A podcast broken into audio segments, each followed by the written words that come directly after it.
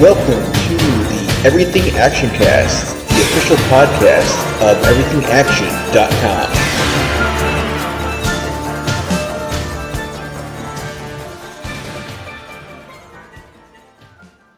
Hello and welcome to the Everything Action Cast podcast week of December 25th, 2023.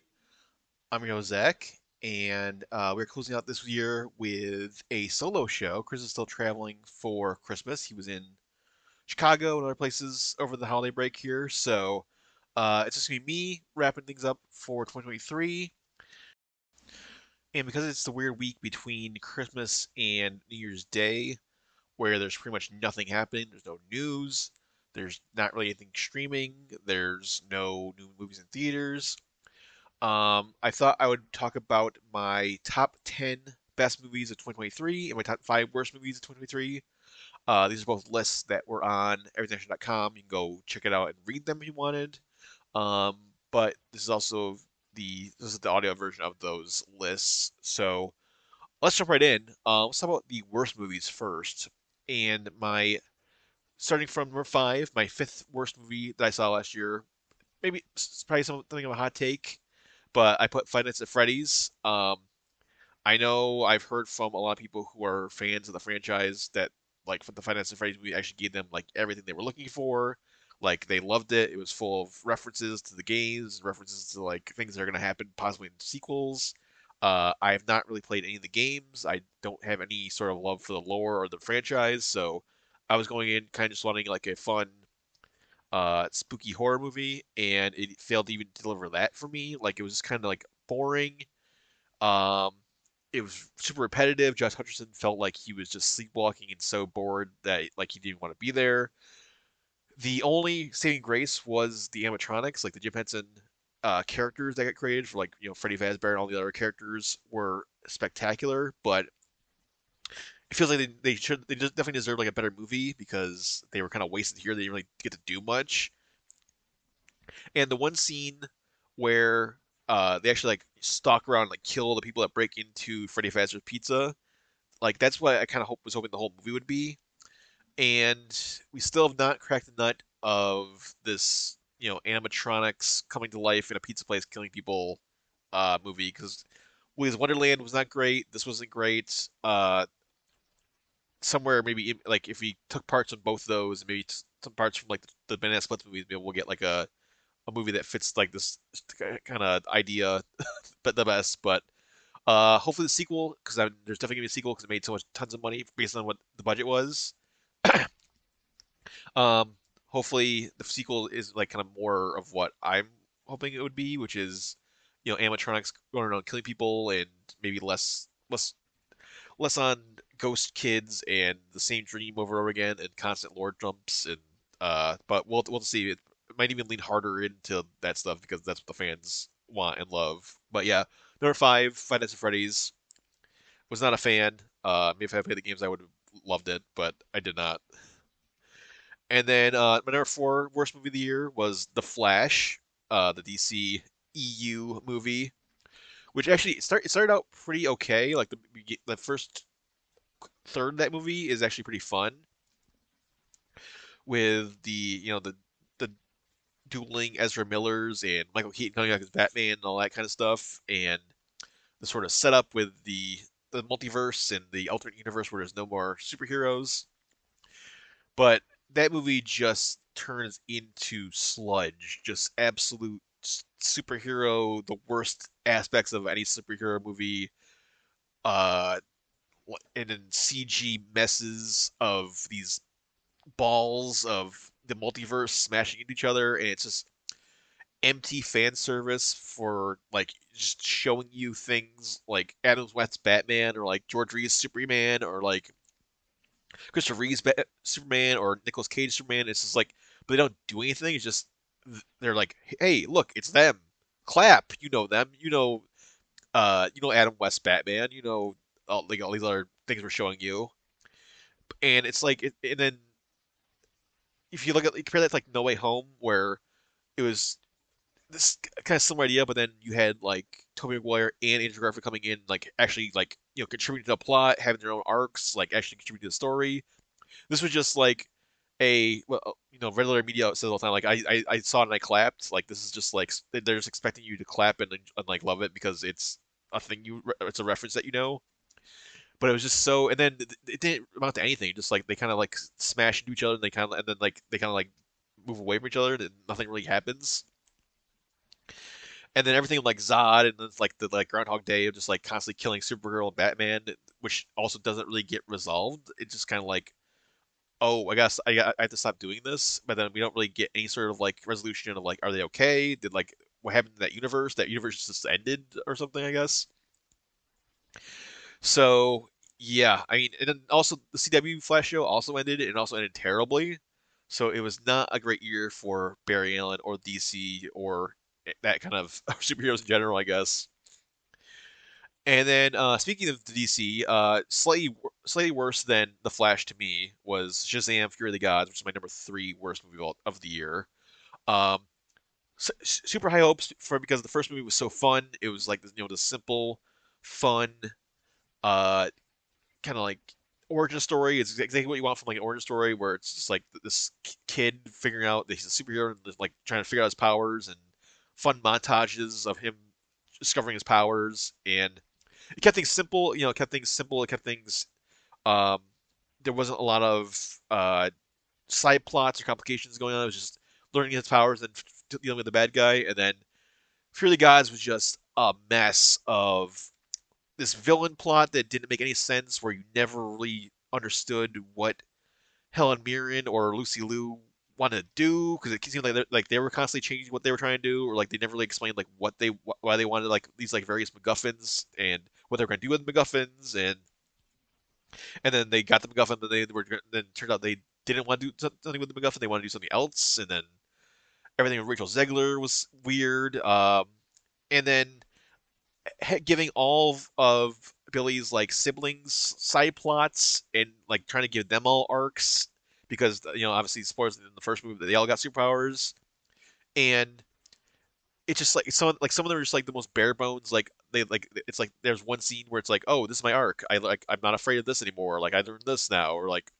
and just it was so much trying just jammed so much into it. I mean it's so overcomplicated, so uh, away from what made the first movie great, which is just a simple, funny, fun origin story. Now it's just like this like complicated mess of all these all these subplots, all these characters, all these different things happening, and it also just like that. This in the Flash also like none of that matters because obviously we know uh, now now that Aquaman: The Lost Kingdom's out, like it is it's done. None of this matters. It's wiped out. This, this universe is dead. James Gunn and Peter Safran are coming and reboot the whole thing, so it's none, none of these DC movies. It's like why why should you even care or like what like they're setting like there's like there's there's like post credit scenes in Shazam and the Flash. There's like, well, eh, let's let's say the Flash, but definitely Shazam had post credit scenes that they're never gonna follow through on, and it's like, why are these even? Why did they even keep these if they knew it was gonna end? Like, why even show this? Uh, we're like we're never gonna you know we're never gonna explore you know Mr. Mind or whatever or they're trying to set up like two movies now Mr. Mind set up that we're never gonna get to. So yeah, I mean, I haven't seen Aquaman. I'm hopefully, hopefully, I'm hoping it's just like I'll see them playing like Max a little bit. Hopefully, it's just like kind of dumb fun like the first movie. But uh, sh- yeah, Shazam and the Flash not a not, not really a great way to like wrap up this you know era of DC movies.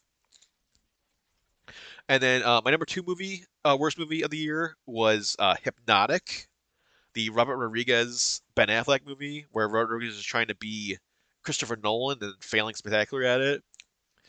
Which it's it's it's it's just such a weird tonally and like visually it has no sort of uh like Robert Rodriguez identity to it. Like if you just showed someone this and said like guess who the like the director of this movie is, in a, in like 20 guesses they probably would not say Robert Rodriguez. Like there's nothing of his you know visual style at play. It's like it's it's he's it's totally trying to ape Christopher Nolan with like the folding, it kind of very Inception, like the folding city and the all the uh you know mind stuff going on. Like oh we're like inside your brain or like this is like it's not real. This is not it's like happening in a different like what you're seeing is not real kind of thing. but none of it's interesting. It's it's all stupid. It's all really stupid and boring.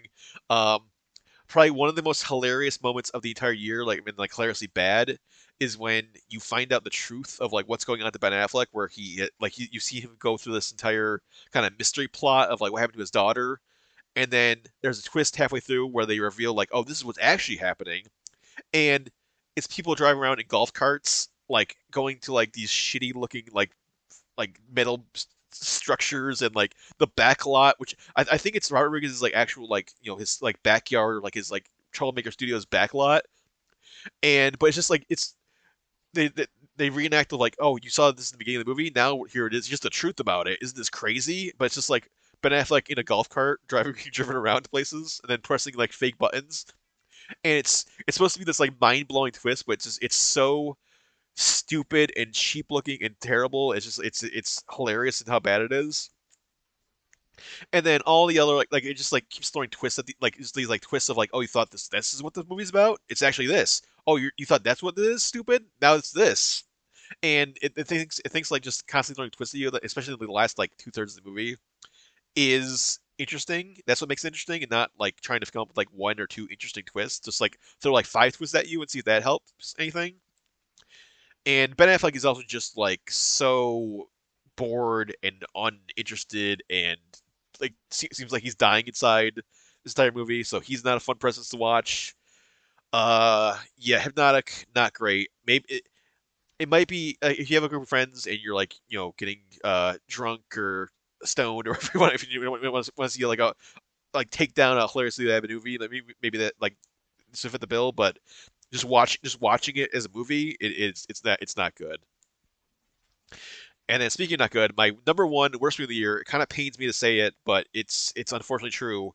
Uh, Expendables 4, aka Expend4bles, uh, because at one point Expendables was like probably one of our favorite franchises of all time, and, and everything action. Like Expendables 2 is one of our favorite movies. It's just it's such of like what everything that we love and like everything we talk about with like you know Stallone and Schwarzenegger and Bruce Willis and Chuck Norris and uh, uh, Dolph Lundgren and Scott Adkins and Jean-Claude Van Damme, and just everything about Expendables Two is like uh, like our like ethos for our site. It's just like if you took our site and like like like threw in the AI and told them to make a movie, like it'd probably be like close to Expendables Two, but. Expendables 3 was such a big disappointment as because it was like it's PG-13 and it had all these like no name or like I guess they were famous, but like not not in like the like 80s and 90s action hero films. Like, hey, it's a bunch of like MMA fighters and soccer players, and they're they're expendables now. It's like I don't care. Like it's maybe this play maybe this plays internationally. Like people are like in like Brazil or like super like excited or like South America are super excited the soccer players in this movie, but it just didn't have the same like level of uh, excitement for action movie fans it, like it's you know where like you know this boxing this boxer is not the same level as like Chuck Norris. Um, and the, yeah, PG definitely hurt it as well. And I mean, Mel Gibson was an okay villain, but yeah, Expendables three was like such a kind of disappointment. But then you know we're going into Expendables four. It was like oh we're we're, R rated again. Like don't worry, we know it's it's gonna be R rated. We got Iko Uwais there. We got Tony Jaa. So it's like, oh man, we're gonna have some awesome action. We're gonna have some, you know, crazy over top violence, and then it was just so bad. Like it was just everything about it. It just felt so cheap. Like everything looked like it was shot on like a green screen or like a like a really terrible set. Or they it, they had they clearly had one set. They had like this ship, this like freighter ship set, because two thirds of the movie takes place on this freighter ship, and that's it. Like, oh, I hope you like this ship because you're gonna be there for the almost the entire movie and there's a lot of shots that feel like it was shot in, like the volume where it's like clearly there's like like someone's not in the spot there's like standing in front of this like fake you know night sky or like like outside a building it's like fake city outside them. And then the whole fact that like Stallone basically has ex- more of an extended cameo than just co-starring in it like he always has like it, it just feels like Stallone was like not into this at all. It's like I'll show up, but like I'm not. I'm I'm I'm doing Tulsa King. That's what I care about now. Like in my in my reality show. Like I don't know who like was I guess Statham because this this feels like a Statham movie with like everyone and everyone else is kind of just like a supporting character. So I don't know if like Statham was like the one driving this of like we got to make Expendables four, but It's just yeah, this the fact that like Stallone just like like ducks out, like literally like bails out, uh, like like the first like 20 minutes of this movie, and then Al, then everyone else like replacing him are just like totally all the new Expendables are just like totally understanding. They don't even have like any. They don't even have like a like a fun like quirk or like a fun like kind of like like specialty. It's just like, hey, it's Megan Fox, it's Fifty Cent, it's Andy Garcia. They're here. It's them. It's not like they're like, oh, I'm like the like you know I'm like the demolitions expert or I'm the tech guy or like I, they don't have like a fun like GI Joe like specialty. It's just like it's me. I'm a character. I'm a CIA character. I'm, in the CIA. That's that's my job. Like, and then, the, the, like the main Expendables who are left like don't really have much to do either. Like Dolph Lundgren or like uh, Randy Couture, um, it, that don't really have that much to do. And and then the fact that they have like Iko Uwais and Tony Jaa, they don't really have that many great fights. There's like one okay fight between Iko Uwais and uh, Jason Statham, and then there's like a kind of like a three way fight between Tony Jaa and Iko Uwais, and then uh, the other oh the like the new the other new expendable like the other new female expendable, who I think is like a some sort of martial arts person. Uh, yeah, Levy Tran. Like they have a okay fight, but I mean, it's it's not it's not nearly enough. And then like there's like this like like car chase kind of convoy fight in like this like abandoned uh like military base that is just like so generic and like nothing interesting or cool happens in it. And also like the opening is like the opening like third of this movie is like so weirdly paced where there is a plot happening where like uh Uwais is like attacking this uh like I think it's like Iraq or is like some, some sort of like Middle Eastern country that has a nuclear bomb or like nuclear nuclear tech, and he's attacking his base. But then you are flash, you're cutting to Stallone and Statham, and they're like you know having wacky like like Expendables bar fight, and then come back to Tony like Iko Uwais, and he's still in this country attack like like trying to like get this information, and then like cut to like the Expendables like oh we got we're on this mission now, but then cut to Iko Uwais still uh, like in this in this country like it's, it's, it's like is this taking place over multiple days? Is this like like a couple hours? Like this this this like pace like the way, the way this is like edited and paced is like just makes absolutely no sense. So just I mean pretty much on every level, Expendables four just a total disappointment, total disaster. Uh, like obviously it did not do well at the box office. No one cared to, to see this. No one went to see it. I don't know why they even made it because like the Expendables three wasn't exactly like a box office like sensation, and uh, I mean, hopefully this is the end of the franchise. I mean, we got we got two good, we got one good movie, one great movie, and then two terrible movies. So, I, I mean, at least we got those two out of this. That's that's the that's the only like like like uh you know silver lining of this whole thing. So that's that's worst the worst movies of the year for me. Um, let's get into my top ten best movies of the year. And oh, actually, um, let me just a couple of honorable mentions for worst movies. Uh, honorable mentions: of Stone, the Netflix Gal Gadot movie. Super generic, super boring, super interesting. Like it, it, when you're watching, it's fine. And then you'll like just immediately forget it after you watch it. You'll Just be like, I don't even know, remember anything that happened in that movie. I, just, I watched like five minutes ago. And then uh, Haunted Mansion, the new Disney movie. Uh, just such a like just has no idea what totally what it wants to be. Like it doesn't want to be like a comedy, doesn't want to be serious, doesn't want to be scary. It just never like latches on to like a, an actual like constant tone, and then just like doesn't it, it, like it just like the plot just like just kind of just goes and doesn't really have any arcs or like it just just just get like just it just is there. It's like it's not really compelling. It's just like, and then this happens, and then this happens, and then now we gotta do this, we gotta do this, we gotta do this, and it's, it just it, it's way too long. It's like I think it's over two hours long. This should have been like ninety minutes. Uh, I watched it Disney Plus. I'm glad I didn't go to the theater to see this. It's not even like that was. It's not even like a fun like spooky Halloween, you know, fun movie to watch during that time. It's just sort of like, uh, yeah, just a, a mess, overlong mess of like tonal like super like there's parts that are super dark and then parts that are trying to be super funny and then it's just like it all clashes and doesn't work at all together. So that's that that's that's it for the worst movie. Let's get into the best movies. Um, so top ten, starting with number ten. My number ten movie was Dungeons and Dragons: Honor Among Thieves. just a completely surprising, absolutely super fun, very Guardians of the Galaxy, but in a fantasy setting, with just lots of great set pieces that really play up uh, and really have like super inventive, creative uses for like all the like D and D magic and items and spells and weapons. And the cast is just fantastic. They all have like super great chemistry with each other, especially Chris Pine. Chris Pine just seems like he's having an absolute blast and is just nailing like just like absolutely hilarious. Um, the scene where like there's they, they like create like a clone of him to like kind of distract the guards, and it's like this magical clone that like starts malfunctioning is just like a great bit of like comedy for Chris Pine. And then uh, when uh, Regé-Jean Paul comes in and is just like like steals the show as like this paladin, and everyone's just like in, in awe of him, and like are just like, and he's just like perfect in every way, and also but also has that like kind of like Drax like he doesn't understand sarcasm or humor. He's like very like serious and like like like uh um intentional with everything he does, and it's that's like a great kind of like straight man comedy like all, all the other wacky characters. So D&D Armor Thieves, uh, fantastic. Hopefully we get more. I don't. It didn't do that great at the box office, so we'll have to see. Uh, number nine for me for best movies of the year was uh, Sisu, the Finnish uh, revenge movie uh, that was just a super, tight, great, over the top, grindhousey. It, feel, it kind of feels like a, like a side story in like the Glorious Bastard universe.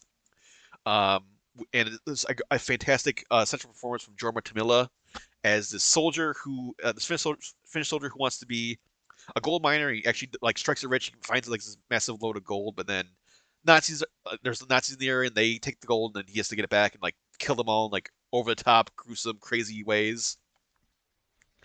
And it definitely like it lead it's, it's not too like it definitely has a sense of humor like it knows like it's over the top and it really leads into it and like a lot of kills are gruesome but they're gruesome in a way that's like really hilarious and like you're like laughing at how insane it is and how like gruesome it is and all by the end of the movie it's, it's also it just like ramps up in a way where by the end it's just like so like like uh Jorma Tommila is basically just like a super like he's like a Captain America type where he's just like climbing like climbing onto airplanes while they're flying and like you know doing all this like impossible stuff but yeah, it, it is. It's a fantastic. It's it's it's a a tight. If you want just a tight, fun, brutal, uh, like revenge movie, it's it's definitely worth checking out if you haven't seen it. Uh, my number eight movie, best movie is uh, Mission Impossible: Dead Reckoning Part One, which uh, you know continues this kind of modern era of Mission Impossible, uh, with you know great great practical stunts, like and like death-defying stunts from Tom Cruise, where it's just like what is, what insanity is Tom Cruise going to do with this movie? And this one, it was the uh, jumping a motorcycle off, of, off a mountain and then parachute like kind of like like uh uh what is it flight like flight suit flight uh, wingsuit flying off away from the mountain. Uh, which is a crazy. It's just like a crazy sequence of the movie, and there's like a, a ton of other like great sequences, like a, an awesome car chase, and um, it's kind of like Bourne Identity, kind of like or like was it Bourne Supremacy, your ultimatum, the one like where they had like the airport, kind of like you have to navigate through the airport and like avoid people sequence.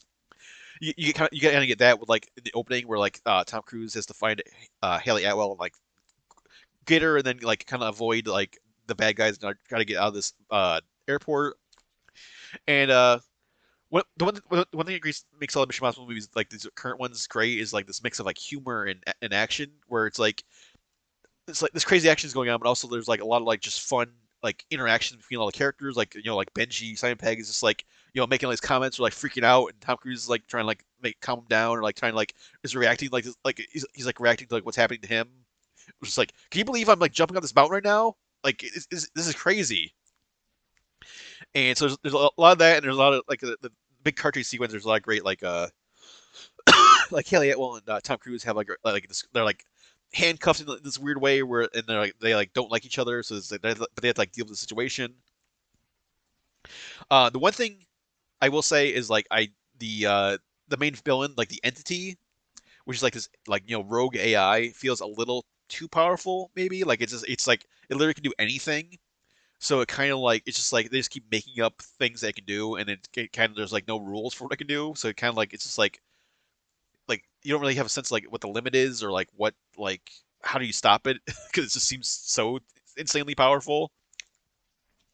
And it's also a part one, obviously, so we don't really get a conclusion to like we we get sort of a conclusion to like this arc, but then there's like a there's like it's not anywhere near close to the end of the story. So we got to find out what's going on the next movie, and hopefully the next movie like lives up to like you know this movie and kind of like concludes in a, in a satisfying way.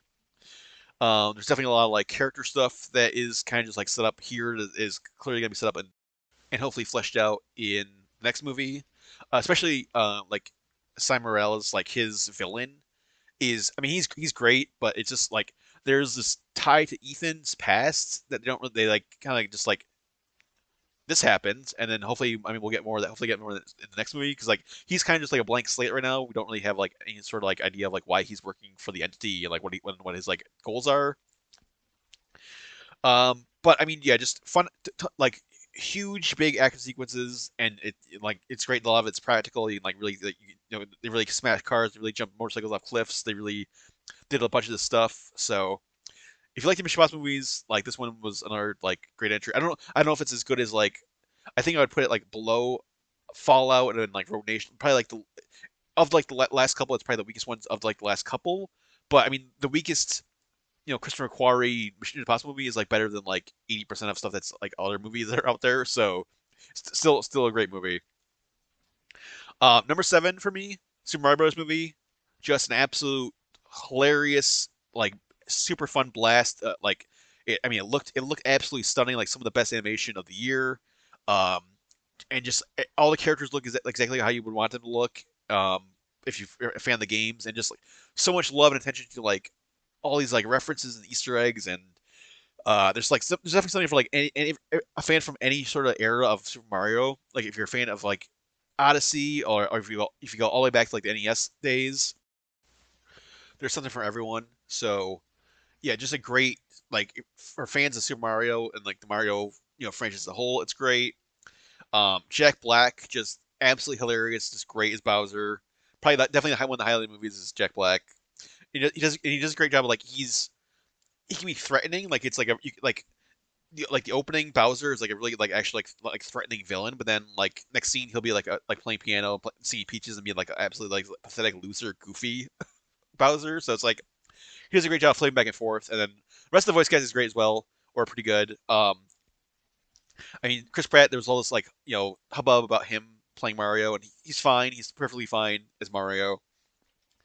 Um, so yeah, I mean, just yeah, just Super Mario, just, just absolute like just pure fun. Um, just and like one one of the one of the better uh, video game adaptations of all time, and uh, definitely excited to see more from Illumination uh, if they get a chance to do more kind of Nintendo movies, like I'm obviously they're doing, they're gonna do like they're definitely doing a Super Mario Brothers movie sequel, but we'll have to see if they get any other properties. I, would love to see them do like a Star Fox movie or like uh, Metroid, or I mean they're they're not doing Legend of Zelda, we know that, but um, hopefully maybe they'll we'll, we'll get more from like the this like their Nintendo side of things. So uh, my number six movie of the year, uh, Teenage Mutant Ninja Turtles: Mutant Mayhem just another just absolute fun blast of a movie like just abs- like super funny uh super fresh uh tons of action and like visually incredible like it, it it's similar to spider-verse but it definitely does its own thing like it's clearly inspired by spider-verse but it does its own unique thing where it's more of art more of like kind of like the script like if, a kid was like scribbling in his notebook and, and like making up all, all these like weird monsters and like coming up with all these like weird creatures. That's kind of like the look of, and then maybe like graffiti art or something. Like it's, it's just like this like super unique, super like great art style that like really like adds like a ton of like uh unique style and like especially like the action and like and um like the character designs. It's like it's it's familiar, but you've never seen any of these characters look like this before in any other Turtles uh, movie or TV show or anything like that. It's just it's its own fresh, new, interesting thing. And uh, the voice cast is great. Like it, it's it's fun to have where the turtles are actual like teenagers and they have this like really you know high energy uh, interaction with each other where they're like like talking over each other and you know bringing up like stuff that teens like right now are interested in like you know uh, improv and TikTok and Fortnite and stuff. But it, it works because like they're actual teenagers and um, all the all the like um, mutants that show up are great. I mean, especially like Paul Rudd uh, kind of steals the movie as Mondo Gecko, where he like instantly bonds with Michelangelo. They have like the same vibe, and Ice Cube is uh, Superfly is just fantastic. Um, Jackie Chan as Splinter is just like, like such a weird, fun take on that character. Like you've never seen like Splinter like this before, and like before this movie, and just the fact they give like Jackie Chan a Jackie Chan action scene basically in the animation form is just incredible and just tons and tons of great references, tons of great uh, Easter eggs for like Turtles fans. Like there's like music references and um, you know background stuff and setups for stuff that's gonna happen. Hopefully, maybe in sequels. So yeah, just Turtles Mutant Mayhem, just an absolute joy for Turtles fans. It's just like and it's it's such a new fun take on the turtles and it just shows like how like versatile turtles are where it's like you know 20, 30 years later since the Turtles got created, and still there's still like new interesting takes you could take, put on them. So yeah, Mutant Mayhem just absolute blast. Um, my number five movie, uh, Guardians of the Galaxy Volume Three. Uh, you know, easily the best MCU thing of the year. I mean, Loki was pretty good. What If is really good. Um, but as far as the movies, uh, I mean, nothing comes close to Guardians Volume Three. Um, and it was just it was just a great send off for the characters because this, this, is James Gunn's last time probably directing these directing anything in the MCU because he's gonna be fully involved like invested in DC from this point on. And I we probably won't see some of these characters like possibly ever again. And it's just such a great uh, like all the characters that we love like you know they get like, like one or two like great scenes to like really you know like like define them or like like or like you know highlight what what makes them special. Especially Rocket because we you know we, we get like the full brutal backstory about him and uh, you know his like ill ill fated animal friends, and um, but I mean all, all the characters like have like at least one or two moments or, or more where they get like you know, they get to shine, and the entire cast is fantastic as as always. Um, there's there's some fantastic action sequences like this the scene like the hallway fight scene where the Guardians like reunited and they're fighting to uh, Beastie Boys is just like one of the best MCU action sequences of all time. And just it's super heartfelt and super touching, but also like super hilarious. Like it's just everything you could want from a Guardians movie uh, is here, and it's it's it's a great kind of like final you know goodbye these characters or most of these characters possibly, and to James Gunn in the, in the MCU as he moves on to DC so yeah, Guardians Volume Three. Um, I mean, it was not a great year for superhero stuff in general, but that was you know one of the best superhero things of this year. Uh, my number four movie of the year is Godzilla minus one, uh, a recent pick. I just saw it a couple weeks ago, but one of the best Godzilla movies of all time. Just an absolutely fantastic giant monster movie. Um, and it does something that I think a lot of people have like been wanting from Godzilla movies for since they came out, or since they've been uh, especially in recent years, where the human characters in this movie are as, as compelling and interesting as Godzilla himself. Because normally it's like you have Godzilla, who we all love, and we all like love seeing on screen, and every every, every time every, every Godzilla sequence in every Godzilla movie is, is fantastic and, and funny, or it's either funny or scary or exciting. But then when anything in between where it's not Godzilla or not, not Godzilla fighting a giant another, another giant monster is kind of just like you know scene filler or just kind of boring or interesting or kind of just like we want to get to like the next Godzilla scene. But Godzilla minus one has like actual like compelling, interesting characters that are like they have like actual like human drama and emotion, and you actually cared about them, which really like that adds to like the Godzilla sequences because like if, if the character if you care about a character and then they're like in they're like you know fleeing for their lives from Godzilla, it's like you actually like there's more stakes because it's like, oh, this character I like might get killed by Godzilla, so that just like adds even more to like the Godzilla sequences, and so it's just over. Uh, that it's just such an over like it's you haven't really seen that before in Godzilla movies, and it's just it's so great to see like these like actual you know humans uh and like even if, if it even if Godzilla wasn't in there, it'd still be like this like compelling drama about this guy trying to deal with like his PTSD and like you know post World War Japan trying to rebuild but then it just happens to have like bombastic, huge Godzilla monster action as well. And the Godzilla and like the Godzilla action is is fantastic. Like, it's some of the best Godzilla sequences in recent memory, and then like this Godzilla is just so terrifying. Like, it's like it's like one of the scariest Godzillas in recent memory as well. Like his fire breath or his, like his nuclear breath is just like when when when it's when it's going when it happens, it's like it's always just like this like uh you're just like oh shit like th- things are gonna get bad because like it, it generates like actual nuclear explosions and there's such a build up to like when it's gonna happen because his like spikes start like popping out of his back and like his starts going blue and so it's just this, this such great tension of of like the build up and the release and then like just like utter destruction. And also and uh, also just like a lot of like interesting Godzilla sequences like you like the whole sequence where Godzilla's like swimming behind a boat like Jaws style.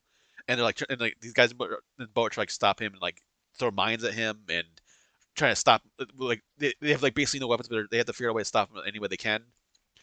So just super inventive unique takes on godzilla and like godzilla like sequences and uh extremely interesting dramatic emotional human characters. Like it's just it's everything you could possibly want from godzilla movie. So definitely if you're a godzilla fan you have not seen godzilla minus one rush out see it check it out. It's it's incredible.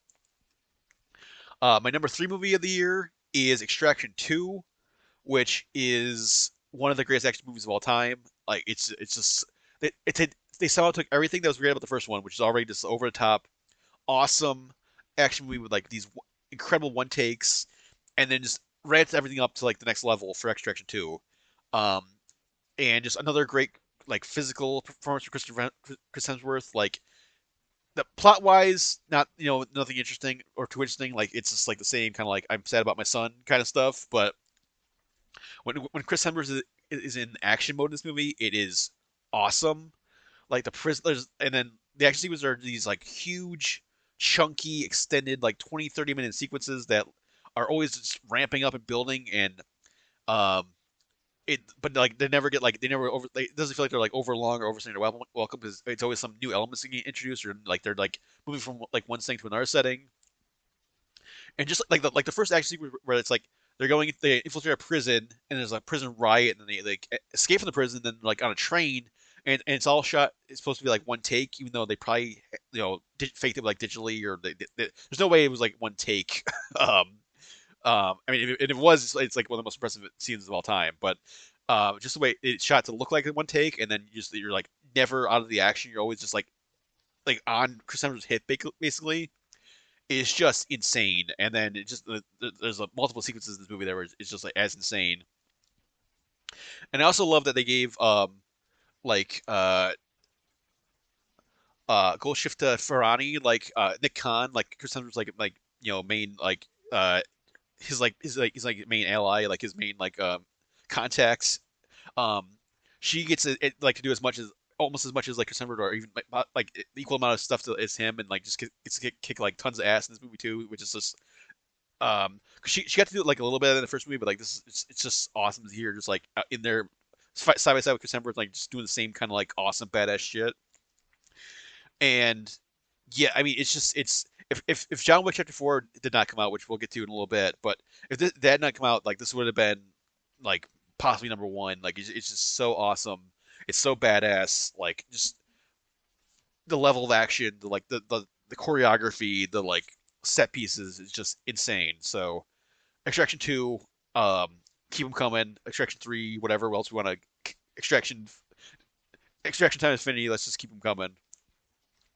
Uh, my number two movie of the year Spider-Man Across the Spider-Verse. Um, I mean, top tier, the like the pinnacle of animation. Like currently, it's every scene is incredible. Every scene looks it's like it, it's what they do with the animation is just stunning. Like every every world they visit is a totally different art style with different colors and different like ways of looking, and just how they cram every kind of every style animation you could possibly think of, where it's like CG and traditional 2D animation and like live action and then like video game characters and like Atari sprites and just like any every possible animation style and like or like style of like anything you could, you could jam into this. They just jam it all together, and it shouldn't work, but it does, and it works awesome. And and it's just like they don't try to like uh you know make everything look the same. It's just like if if the character came from a game. They they look like they're from the game. They look like they're from you know a '90s cartoon. They're from a '90s cartoon. like, and just like the first movie, and I mean, this is just a love letter to Spider-Man. Like, if you're a Spider-Man fan, there's so much jammed in here. Like, this is a movie where you're like for years you're just gonna, like like just keep watching it, pausing, and trying to find like all the Easter eggs and all the like background characters and all the like references. And, and it, and it just like blows up the like the kind of like the premise of like the multiverse to like new levels where instead of Miles getting visited by the by the multiverse in his universe, now we're like jumping to like other universes and seeing like other universes in the Spider-Man universe and all the new characters are great. Like, I mean, Oscar Isaac as Miguel O'Hara, like, is fantastic as a villain. Although I hope, hopefully, because I, lo- I love Miguel Spider-Man 29 so much in the comics, like I hope he gets like some sort of like, like turn or he like, you know, realizes the error of his ways and becomes a, a good guy again. Because I would hate to meet him to just be like this like full-on villain for like next movie. And um, yeah, and then like great stuff with like you know fleshing out and, having Gwen, Spider Gwen have way more to do. And then she and Miles both have like these like interesting arcs in the movie and like interesting character growth. And then also just like this what they do with the spot like Jason Schwartzman, where it's like he starts out and he's like this like absolutely just like goofy throwaway dumb villain, and then he becomes like this like like Eldritch like Lovecraftian overarching like world you know, multiverse ending threat is just like such a great like unexpected build up. So I mean, Spider Verse is incredible. Like the only the only downside to it is we probably probably gonna have like a long waits till like the finale. Um, but I cannot wait until the third movie comes out, and I'll, I'll probably definitely like rewatch this one uh, a couple times, probably in the time before that one comes out, just like re- experiencing it, like see stuff I missed, and just like re- just relive in that world again, just to like see everything going on. So, Across the Spider Verse, another triumph from Sony Animation. And then my number one movie I mentioned a little bit ago, but John Wick Chapter Four. I mean, one one of the greatest action movies of all time. Like 20, 30 years from now, when we're talking about like greatest action movies of the time, it's gonna be on the list. This, I mean, this is it's just the level of choreography, the level of like action sequence, you know, set like set sequence design, and just like what are like how the action sequences evolve, and like what what is like all like the court like the fighting and the shootouts, and just like everything about it is just like just top tier. You've never seen anything like it. It's just like absolutely incredible. Um, and it's all it's all just like super extended. Like it's like these like huge huge extended sequence, like 20 30 minutes of like Keanu Reeves just like constantly just fighting guys, and it never gets boring. It's always evolving. It's always changing. It's always adding a different like. John runs out of bullets. He grabs he grabs nunchucks. He, the like a knife breaks, he grabs like a, a club or like he grabs a sword. It's just like all the all the locations where these actually take place are incredible. Um, like the opening, the, huge opening sequence in like the uh, Osaka Continental. So it's all like samurai stuff and you know Japanese um, neon backgrounds, and then like uh, Scott Adkins like nightclub in Russia with like all like the indoor waterfalls, and then uh, I mean the Paris staircase sequence I mean, that is like just my jaw was on the, on the floor for that, and I, my, my jaw was on the ground for like most of this movie, just like seeing, like cannot believe what I'm seeing, and like the level of action that we're we're experiencing in this movie. And and you know, I was, I was talking about like Expendables four earlier. Like this, the John Wick series like is like get understands what action fans want and like what what they're like excited gets them excited because like you know there's no Megan Fox, there's no 50 Cent in the movie. This is like this is there's there's people like you you want to see like Marco Zaror and Scott Adkins and like actual awesome martial artists and action stars and stunt court like stunt guys and just like like everything everything about the John Wick universe is uh, incredible. And yeah they, and they they somehow like every movie ramps up and like you you know I, we watched John Wick Chapter Three it's like there's no way they can top this. Like this is just like the most insane action we've ever seen. And then like and then four comes out and it tops everything, ups ups the ante, ups everything from to like chapter three, and it's just like I, I don't I don't know how they where they go from here. I mean, the way this movie ends, like I hope I hope I kind of hope this is the end because it's, it's such a it's such a perfect end for John's story. But I mean, like it made it but made a bunch of money, so like they'll probably figure out they're gonna figure out some way to like keep, keep it going. I mean, we're getting like I think we're getting this year like for 24 we're getting Ballerina, which is the spinoff with Ana de Armas, which I'm excited for, and hopefully is, is, is like level action that movie is as good as like you know these movies. And we got the Continental, which is which is you know perfectly fine, fun prequel to the, the universe, even though it kind of like didn't have quite the same level like John Wickness to it. Like it didn't have like that you know underworld kind of like uh comic booky um where everyone knows each like everyone seems it's kind of more generic a little bit but yeah i mean another keanu reeves one i don't know how like hopefully they would if they were going to do it they're, going to figure out some like compelling way to do it because if it if it's some terrible way to like if they bring him, back in like some terrible way then it's just to be kind of like uh really like terrible way to like terrible the character terrible like the, the legacy of this movie. I kind of hope yeah i hope like this is like these four movies are just like an awesome one huge epic storyline and then like I would I would be more excited to see like more stuff in this universe. Maybe not necessarily you know from John Wick Keanu, but we'll have to see. But you know for this year, John Wick Chapter Four, just mind blowing, jaw dropping on every level, like just incredible. We're gonna we're gonna be talking about this movie for you know decades to come. And then a couple honorable mentions for best movies of the year. Um, just want to give a shout out to Cobweb, just a really nasty, fun little horror movie. Uh, Blue Beetle, definitely the best DC uh, EU movie, where you know it didn't really do anything you know too original or um, unique, but it was just it was a fun origin story in the vein of like Spider-Man or uh, something like that. Uh, the Marvels, it you know it did it, it was a hor- horrific bomb at the box office, but it was kind of it was a, just a fun, um, you know MCU movie small, small, small scale, or it kind of felt smaller scale. It was more about the, like the this like trio of characters. Uh, it did not jive with anything that came before it really, except for Miss Marvel. But um, on its own, it was fun. Um, Megan or M M3 Gin, which basically kicked off the year, uh, especially the unrated cut. That was just a uh, that was just a fun, weird, like snarky horror movie. Like Meg Megan is gonna be like a new horror icon on the veins of like Chucky, or hope I hope she's like a, a new icon on the vein of Chucky because that character is great, and then lots of just fun, uh, you know, stuff that happens in that movie with like kills and like it had, like a really like like fun like snarky sense of humor. Uh, Creed three, um, another solid entry in the Creed franchise, and some you know some interesting new visual stuff from uh, Michael B. Jordan directing wise. Uh, Evil Dead Rise, another like nasty, fun, nasty horror movie, a, a fun entry, like a fun new kind of like side entry in the in the Evil Dead franchise, and hopefully like if they if they're going this like anthology series kind of direction now with the Evil Dead, like and this is like the kind of like the tone of it, I'm definitely on board for like other entries in the series now. Uh, Barbie, I know a lot of people are probably like, this is like their number one movie. I watched it; it was fun, it was funny.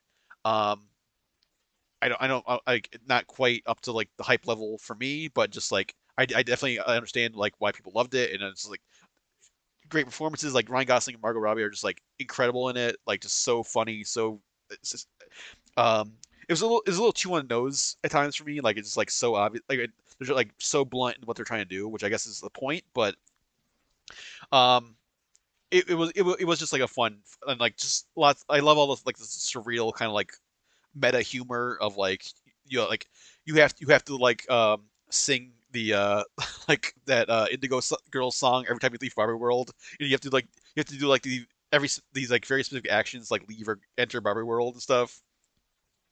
And then like all, all like the references to like actual like weird Barbie past like Allan and um, Midge and all that stuff. So it was it was definitely fun. I, um, I know, I know a lot of people had like way higher on their list, but um, I definitely I definitely thought it was like a really good, fun, funny movie.